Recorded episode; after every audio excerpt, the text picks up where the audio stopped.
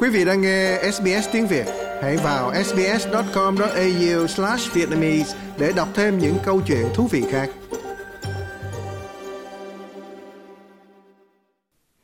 Một khoản quỹ trị giá 36 triệu đô la do, chính phủ liên bang và New South Wales tài trợ nhằm giúp các tổ chức thể thao ở những khu vực bị ảnh hưởng bởi lũ lụt tàn phá vào năm ngoái có thể khôi phục và tiếp tục hoạt động chương trình Essential Community Sport Access, tài sản thể thao cộng đồng thiết yếu như tên gọi của nó, sẽ cung cấp cho các nhóm, các chương trình và cơ sở thể thao đủ điều kiện từ khắp 74 khu vực chính quyền địa phương cơ hội để nộp đơn xin tài trợ từ 150.000 đến 1 triệu đô la.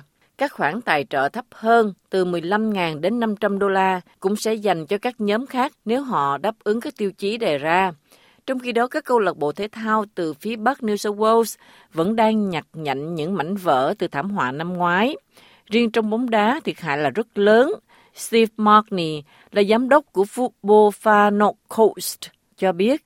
Uh, we had of 24 clubs Chúng tôi có trong số 24 câu lạc bộ là không thể hoạt động trở lại cơ sở của họ bất kỳ giai đoạn nào vào năm 2022 sau khi lũ lụt xảy ra. Vì vậy thiệt hại là rất đáng kể. Như chúng tôi đã nói hôm nay, vào năm 2023 vẫn còn khoảng 6 trong số các câu lạc bộ chưa thể quay lại sử dụng các cơ sở của họ.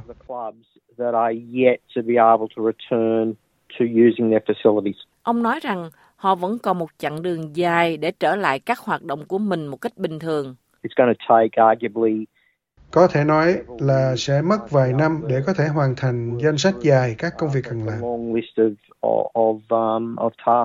Nhưng bóng đá không phải là môn thể thao duy nhất bị ảnh hưởng nặng nề bởi thảm họa khí hậu tấn công khu vực này vào năm ngoái. Người đứng đầu câu lạc bộ bóng lưới Netball Kodawa Rutherland là Ram Hosier nói rằng tình hình hiện tại của họ thật tồi tệ.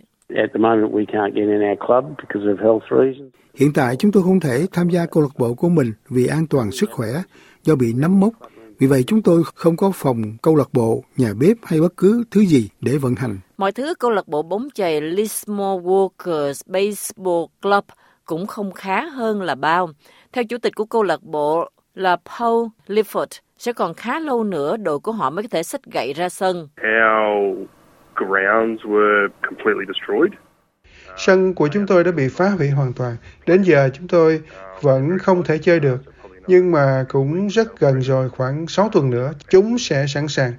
Chúng tôi còn hàng rào và những thứ tương tự để phục hồi. Nhưng bản thân các trụ sở, cơ sở của câu lạc bộ của chúng thì coi như bị thiệt hại hoàn toàn. Chúng tôi mất tất cả, tất cả thiết bị, đồ bảo hộ, đồng phục, mũ, giày, tất tần tật, những thứ đó. Vì vậy, chúng tôi đã bị ảnh hưởng nghiêm trọng. Những nỗ lực của các hội đồng địa phương và của chính phủ tiểu bang và liên bang nhằm giúp khôi phục lại những gì đã mất là một đóng góp to lớn trong việc đưa các câu lạc bộ này trở lại hoạt động.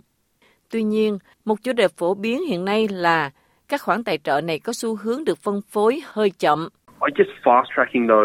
Tôi đoán chúng tôi cần theo dõi nhanh các loại gói tài trợ đó. Tôi đã đăng ký hai khoản trợ cấp bổ sung trong hai tuần qua, nhưng chúng sẽ không được xử lý cho đến tháng 4. Và mùa của chúng tôi bắt đầu tuần thứ hai của tháng 4. Vì vậy vào thời điểm đó, nếu họ được chấp thuận và tiền chuyển vào tài khoản chúng tôi, thì đã quá muộn. Graham Hosier đồng ý như vậy. Ông nói rằng câu lạc bộ bóng lưới netball của ông đang chờ quyết định của hội đồng địa phương nơi sở hữu tòa nhà mà câu lạc bộ của ông đóng quân. Chúng tôi cần một quyết định do các công ty bảo hiểm của hội đồng của chúng tôi đưa ra để cho chúng tôi biết điều gì sẽ xảy ra và liệu số tiền sẽ được tài trợ có thể được dùng để sửa chữa các phòng hay nâng cấp chống ngập hay không. Mà nâng cấp thật ra là có nghĩa là phá bỏ và xây dựng lại ở cấp độ cao hơn. Đó là những gì chúng tôi cần tìm hiểu và chúng tôi cần khoảng 3 triệu rưỡi đô la để làm chuyện đó. Một vấn đề khác được các thành viên câu lạc bộ bị ảnh hưởng nêu ra là kinh phí do chính phủ cung cấp mặc dù được hoan nghênh nhưng thường là không đủ. Steve Markney chỉ ra rằng mặc dù nhu cầu của cộng đồng là dễ hiểu, nhưng các gói hỗ trợ được công bố gần đây đơn giản là không đủ. Đặc biệt là đối với bóng đá, môn thể thao có tỷ lệ người tham gia cao nhất cả nước. Uh, Cuối cùng thì vấn đề vẫn là chuyện tiền nông và tiền cũng chỉ là từ chính quyền tiểu bang và chính phủ liên bang, hoặc là từ Football Australia thông qua các liên đoàn tiểu bang tương ứng mà tôi đoán là cấp địa phương của chúng tôi. Chúng tôi sẽ tiếp tục vận động hành lang để có thêm đầu tư và tài trợ để khắc phục hậu quả lũ lụt. Các gói tài trợ này là nhằm giúp những nơi bị ảnh hưởng có thể phục hồi sau các tình huống thảm khốc để có thể vận hành trở lại và tham gia vào các hoạt động thể thao. Điều này khác với các loại vận động hành lang cho những đầu tư lớn khác. Which is different from the, you know, the broader lobbying for investment 96 dự án cho đến nay đã được tài trợ trong nỗ lực khôi phục những thiệt hại do lũ lụt gây ra cho các cơ sở. Like, share, comment.